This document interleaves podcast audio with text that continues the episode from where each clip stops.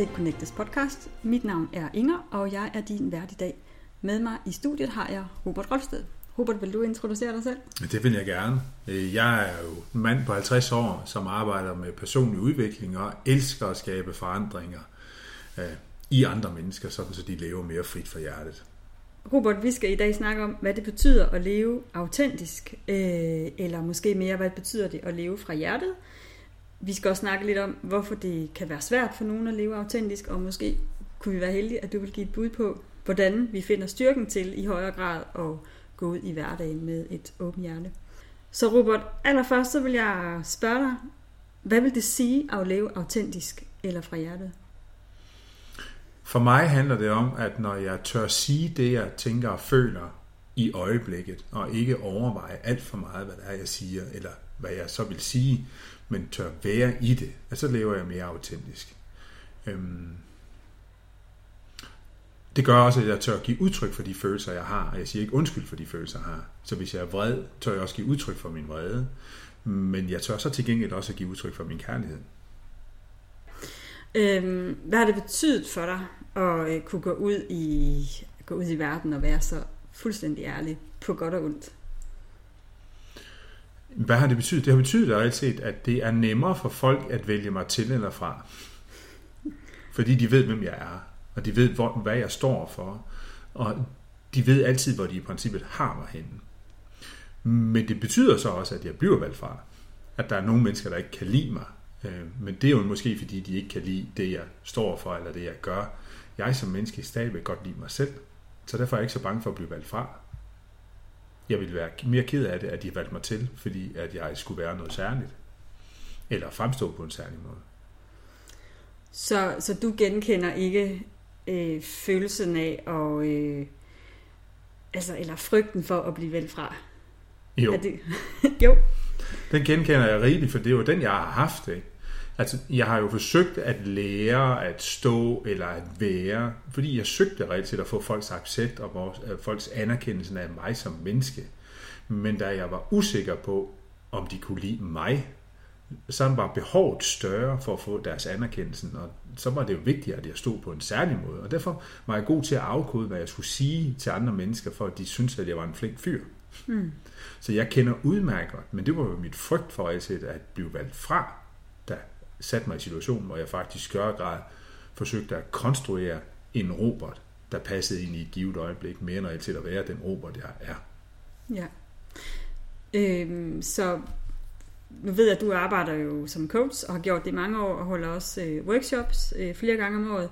Hvad oplever du er, øh, er den største årsag til, at folk er så bange for at gå ud i verden med åben, autentisk hjerte? Hvis jeg sådan skal se i forhold til alle dem, jeg har talt med og, og, og snakket med, så der, frygten er den største. Og det er frygten for at miste enten min, min anerkendelse, eller frygten for at miste den position, jeg reelt set har, eller frygten for ikke at være dygtig nok eller god nok i den person, jeg reelt set er. Øhm, udfordringen ved, at når man køber ind på den frygt, det er, at jeg begynder at konstruere en måde at være på. Men når jeg så møder reelt set andre mennesker, så bliver jeg i tvivl jeg bliver i tvivl, om de har valgt min polerede overflade, eller de har valgt det autentiske jeg. Øhm, og så bliver jeg i tvivl om, hvem jeg egentlig selv er. Og så begynder det jo at blive en, en forstærket spiral, der går nedad. Ja, man bliver mere og mere uautentisk og lægger flere og flere lag på. Øhm, og de skal så på et tidspunkt skraldes af, for man egentlig kan stå der. Men frygten hos langt de fleste, det er, tænk nu, hvis jeg viser, hvem jeg helt inde er og der er der nogen, der ikke kan lide mig. Robert, det, øh, det som jeg hører dig sige, eller det jeg selv tolker, det er, at når nu vi skal finde modet eller styrken til at gå ud med et autentisk hjerte, så er det, så er det nødvendigt, at vi, at vi ved, hvem vi selv er, hvad vi tror på, hvad vi har som værdier. Hvordan kan man arbejde med det? Øh, der er sikkert mange måder at gøre det på. Den, den måde, som jeg synes, der for mig virker, øh, og for mange også virker genklang, det er jo at kunne turde tale. Og, og mest af alt at tale om nogle temaer, livstemaer. Det kan være at tale om kærlighed. Hvad er kærlighed for mig? Hvad er lidenskab for mig? Hvad er, hvad er vrede for mig? Hvad er styrke for mig? Men når jeg har tur skrive noget ned i forvejen, altså skrive min egen tese om det, så kommer jeg ikke for at vise verden, at det er sådan, den er. Jeg kommer for at sige, at det er sådan, jeg ser den i dag. Så lytter jeg til, hvad andre giver udtryk for. Og så begynder jeg at tænke, hmm, er der noget, jeg godt kunne tænke mig, der skulle være anderledes, eller hvordan tester jeg min egen holdning af? Og det giver mig følelsen af, at jeg tør stå ved mig selv. Og når jeg tør stå ved de holdninger, de ord, jeg reelt set har, og kan mærke, at jeg ikke længere frygter at sige tingene, så begynder jeg i større grad at leve efter, altså ud fra mit åbne hjerte, mere end jeg lever fra, at jeg har gået på kompromis med mig selv. Og det er jo der, når jeg er bange for at miste, så begynder jeg at gå på kompromis. Jeg går på kompromis med mine holdninger. Jeg går på kompromis med at være mig. Jeg dækker mig bag valg. Jeg dækker mig bag strategier, fordi jeg er bange for altid at miste. Øhm, og det er der, hvor jeg begynder at gå på kompromis, og ikke længere tør at være mig. Mm, ja. Øhm, det, det, som jeg sådan lige umiddelbart kommer til, til at tænke på, når du siger det her, det er, at øh, er der ikke en risiko for, at hvis man hvis man har en holdning, og, og som, som jeg hørte dig sige, er meget åben over for, at der er andre måder at se på, se på verden på, øh, så har man måske en anden holdning i morgen. Kan man så, kommer man ikke hurtigt til at fremstå som værende utroværdig, eller ja, altså fordi man hele tiden skifter i sine overbevisninger, holdninger? Det kan der også være en risiko ved realitet, at andre mennesker tolker dig som værende utroværdig.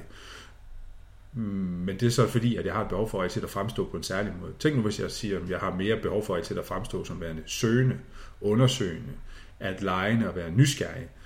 Og jeg kan jo se, at hvis jeg har en holdning, og holder fast ved den holdning, og ikke er interesseret i at ændre den, så vil jeg over tid måske være endnu mere utroværdig, end jeg reelt set er ved at være nysgerrig, fordi nu holder jeg fast i en gammel overbevisning, en gammel måde at være på.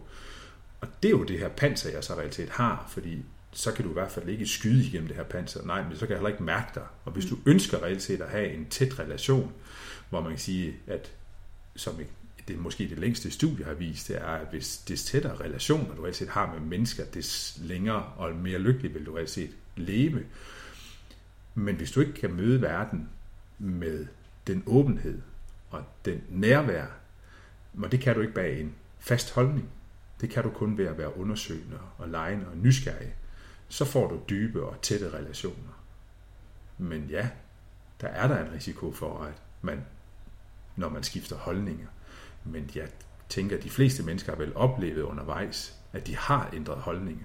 Og hvis jeg ser det som et problem, så har jeg først et problem.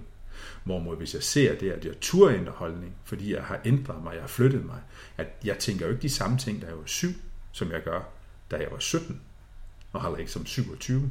Men er det forbudt at ændre sit liv og sin måde at se livet på? Nej, det er det ikke. Derfor er det vel også tilladt at ændre sin holdning, mm. hvis jeg synes, at det giver mere mening for mig. Ja. Øh, noget andet, som slår mig, øh, det er, når nu man går ud med åben hjerte og øh, lever autentisk, så tænker jeg, så bliver jeg også meget sårbar. Øh, oplever du dig som værende enormt sårbar? Ja, Ja. øhm, men sårbarheden er jo også det, når, kan man sige, fordi det ved jeg, der er mange, der har sagt til mig, når, når du tør vise din sårbarhed, så viser du din svage side, og den svaghed kan blive brugt mod dig. Hmm. Det er også rigtigt. Men hvis nogen vil vælge at bruge min svage side, min sårbarhed mod mig, så fortæller det jo mere om den person, end det fortæller om mig. Og frygten er jo sjovt nok ikke at have sårbarheden. Frygten er, at, blive, at den bliver opdaget. Fordi jeg har ikke lyst til, at folk opdager min sårbarhed. Men når jeg nu har selv sagt den, så hvad kan, de, hvad kan de så i, bund og grund bruge mod mig? Nu er det jo nævnt. Jeg har i hvert fald selv nævnt det. Så er jeg ikke længere bange for det. Dem har ikke sagt, det. jeg synes, det er sjovt altid at give udtryk for, at jeg har sårbare sider, eller jeg kan være ked af efter, eller ikke have styr på det. Men det lærer mig også, at hey, nu har jeg opdaget det, nu kan jeg gøre noget ved det, nu kan jeg arbejde med det, og så kan jeg nå derhen, hvor jeg gerne vil. Men jeg vil hellere jeg vil hellere turde være i det, jeg føler og er i, også min sårbarhed. Og jeg tror, at der, der hviler jeg ret godt i mig selv, og føler faktisk oftest, at selv når jeg er sårbar, er jeg stærkere end de fleste. Fordi jeg behøver ikke at gemme den. Mm. Ja, altså jeg, øh, jeg har selv sådan et, øh, oplevet et par gange, at, øh, at jeg på mange måder står meget stærkere, når jeg tør være fuldstændig ærlig og, og, og være sårbar men jeg får også øje på mange områder, hvor jeg ikke tør gå ind i det felt her. hvad, hvad vil du give mig råd, og måske vores lytter, som kan genkende det her? Hvad, hvad gør vi? Altså hvad kan vi gøre sådan helt konkret, når vi står og, i, og et eller andet sted godt, godt ved, at nu, nu tør vi ikke gå ind i det her felt? Mm. Jamen igen det her med, hvis det er sådan, at vi, vi tænker, jeg, går, jeg tør ikke gå ind i en samtale med et andet menneske. Hvis vi leger med, med den tanke, så er det jo fordi, at, at hvis jeg ikke tør gå ind i samtalen, så ved jeg, at jeg har behov for at tage den her samtale. Men da jeg ikke tør gå i den, så står jeg i et spændingsfelt, som er ret ubehageligt for mig selv. Så jeg står i ubehaget. Og så kan det godt være at sige, hmm, hvad har at tur blive i ubehag længe nok til at fortælle mig, hvad er det så reelt det her ubehag, det forsøger at fortælle mig. Og det kan være, at jeg skal have modet, at jeg skal turde give udtryk for. Det kan også godt være, at jeg tænker sådan, jeg er jo bange for at miste, hvilket vi talte om før, jeg er bange for at miste den relation, hvis vi tør spille det på banen. I ja, men hvis jeg ikke tør tale om det, så har jeg mistet relationen. Jeg er bare ikke klar over det. For jeg, jeg lever så på en illusion. Altså det der med, når folk kommer og siger til mig, for eksempel, der er, der er ting, vi ikke kan tale om. Mm, det er interessant. Fordi hvis vi ikke kan tale sammen, så kan vi ikke få en dyb relation. Og hvis vi ikke tør få den her dybe relation, øh, på grund af, at der er ting, der ikke er det, så har vi faktisk mistet relationen. Så hvis jeg nu i stedet for at sige, at jeg ønsker relationen, og den ønsker jeg intens nok til at turde tale om, og det sjove er, at jeg oplever det er jo reelt set, at ved at være, turde være så åben og ærlig, at du kan spørge mig om alt, så har folk ikke behov for at spørge mig om alt. De har ikke behov for at snakke med mig om alt, fordi at de kan godt mærke mig. Men der, hvor vores tvivl opstår, det er, når jeg mærker filtret. Og det er jo angsten. Og det er det, der ikke må tales om, og det er forbudte og i den uge. Og så er det jo, hey, så har jeg mistet. Men er det virkelig det, jeg gerne vil? Det er at miste relationen. Eller vil jeg virkelig gerne opnå relationen? Og så må jeg turde gå ind i den, og det er jo da klart, at det også kræver lidt øvelse og mod at turde gå ind og sige eksempelvis, jeg holder helt vildt meget af dig, eller gå så langt og sige, jeg elsker dig, og så også acceptere, at den anden måske siger, jamen jeg kan faktisk ikke lide dig, eller jeg er ikke på samme niveau. Det er helt okay, at vi ikke er på samme level, men jeg har trods alt tur at give udtryk for mine egne følelser. Men jeg respekterer også, at du ikke ønsker at møde mig i det rum. Men nu har vi så. Det afklaret. Ja. Ja, fordi jeg tænker også det, at øh, hvis man... Altså det, jeg lidt hørt dig sige, det er egentlig, at der, altså man, kan, man kan tage chancen, og så, øh, så kan man miste relationen, men man kan i virkeligheden også miste sig selv, hvis ikke man tør den her åbenhed og ærlighed. Og øh, ja, der er jo ingen tvivl om, hvad der er for at trække her, tænker jeg. Øh, Robert, har det altid været sådan, at du har været sådan fuldstændig åben og ærlig og autentisk? Ja, og der vil du så høre, at der løg jeg. ja, Men nej, det har det bestemt ikke, fordi jeg selv har vokset op og har faktisk følt mig usikker på mig selv. Været generet, været enormt efter ting som reflekterende og drømt om at stå på scenen, eller drømt om at faktisk at stå foran og faktisk at turde tage ordet og, og være autentisk. Alle de her ting, det har jeg drømt helt vildt meget om. Men jeg har bestemt ikke altid været sådan. Så derfor har jeg også lært en masse strategier om, hvordan du står, hvordan du skal fremstå, hvordan du skal sige tingene, hvordan du skal gøre tingene. Og det sjove af det, jeg oplevede, det var reelt at des mere jeg lærte, des længere kom jeg egentlig væk fra mig. Altså, fordi nu var jeg jo et produkt af alle de ting, jeg havde lært, mere end at være mig selv. Så det, at jeg havde, var heldig at møde faktisk reelt set kvinden for mig i mit liv, som turde gå ind i kampen i fællesskabet om reelt set at fastholde en relation, og skralde alle lagene af, der kommer vi jo til at komme tættere og tættere på vores egen kerne. Og des mere vi kommer tættere på vores egen kerne, des dybere og mere intens og mere kærlig og mere ærlig var vores relation også mellem hinanden. Og det kunne vi jo bare, altså når jeg står og kan mærke det i dag, så, så, så er det med enormt meget glæde, øh, at jeg kan se, at jeg er nået så langt, som jeg reelt set er nået. Nej, det har bestemt ikke altid været sådan. Nej. Men det, for mig handler det om, at jeg skal aflære alt det, jeg har tillært for at være noget særligt. Men det betyder ikke, at jeg smider alle redskaberne ud. Nu virker redskaberne bare 100 gange bedre, men det er fordi, jeg virker. Ikke fordi de virker, men jeg virker. Og så støtter de mig. Ja. Øhm, nu ved jeg, Robert, at du har været på en lang rejse. Øhm, du kan måske selv sådan, sætte årstal på, men det er i virkeligheden måske ikke helt så interessant. Det jeg tænker, hvis nu man står et sted i sit liv og har lyst til at, at bevæge sig ud af den sti, mm. øh, og leve fra, fra hjertet, hvad, hvad kan man så gøre som det første? De første tre skridt, eller de første fem? Hvor starter vi? Hmm. At gøre det for sig selv. At nogle gange, så skal jeg jo ikke tage på for eksempel et, et, et seminar for at give det videre. Jeg var vild med, at Heidi på et tidspunkt sagde til mig, da vi var på et seminar, Robert, nu skal du ikke sidde her for at give det videre, nu skal du sidde her for din egen skyld. Og der må jeg jo vende blikket, i stedet for at jeg sad og tænkte, nu skal jeg have en masse inspiration, som jeg kan give videre. Fordi så, så tog jeg ikke mig med selv ind i ligningen. Altså det der simpelthen at sige, lige nu er jeg her, og det er kun for min egen skyld. Og det der med at begynde at prioritere sig selv lidt højere end alle andre, eller at skulle give noget videre, eller gøre nogle andre ting, og sige, prøv det, det er lige nu og her. Jeg skriver personligt selv meget. Øh, jeg taler med mange relationer om de dybe og nære ting, ikke om de overfladiske ting, men de dybere nære, som holdninger, som værdier, som følelser, som lyster og vrede og alle de her ting. Det taler med dem om.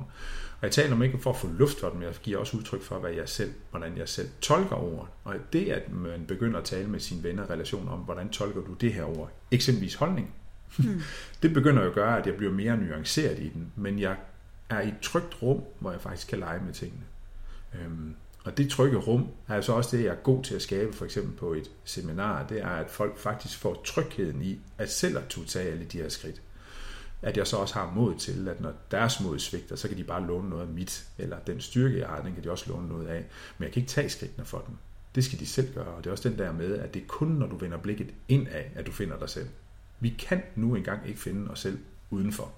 Men vi leder i definitioner, vi leder i strategier, vi leder på alle mulige sjove måder for at få noget, der giver mening for os. Men den indre visdom, hvor du sidder i det her øjeblik, hvor man sidder og tænker, aha, nu forstår jeg, den kan aldrig så nogensinde, kan man sige, erstattes øh, af, det ydre indsigt og viden. Men den indre der, det er den, der giver ro. Og des flere du får af dem, når det er sådan, jeg er. For at give et eksempel. Jeg troede, jeg var langsom. Fordi jeg har en langsom læringsstil. Og det vil jeg jo gerne kompensere for, for jeg troede jo, at man skulle være hurtig, og det var der, man fik resultater. Men da jeg opdagede, at jeg havde en anden måde at lære på, og respekterede den måde at være på i langt højere grad, så var jeg væsentligt hurtigere end langt de fleste, også de hurtige.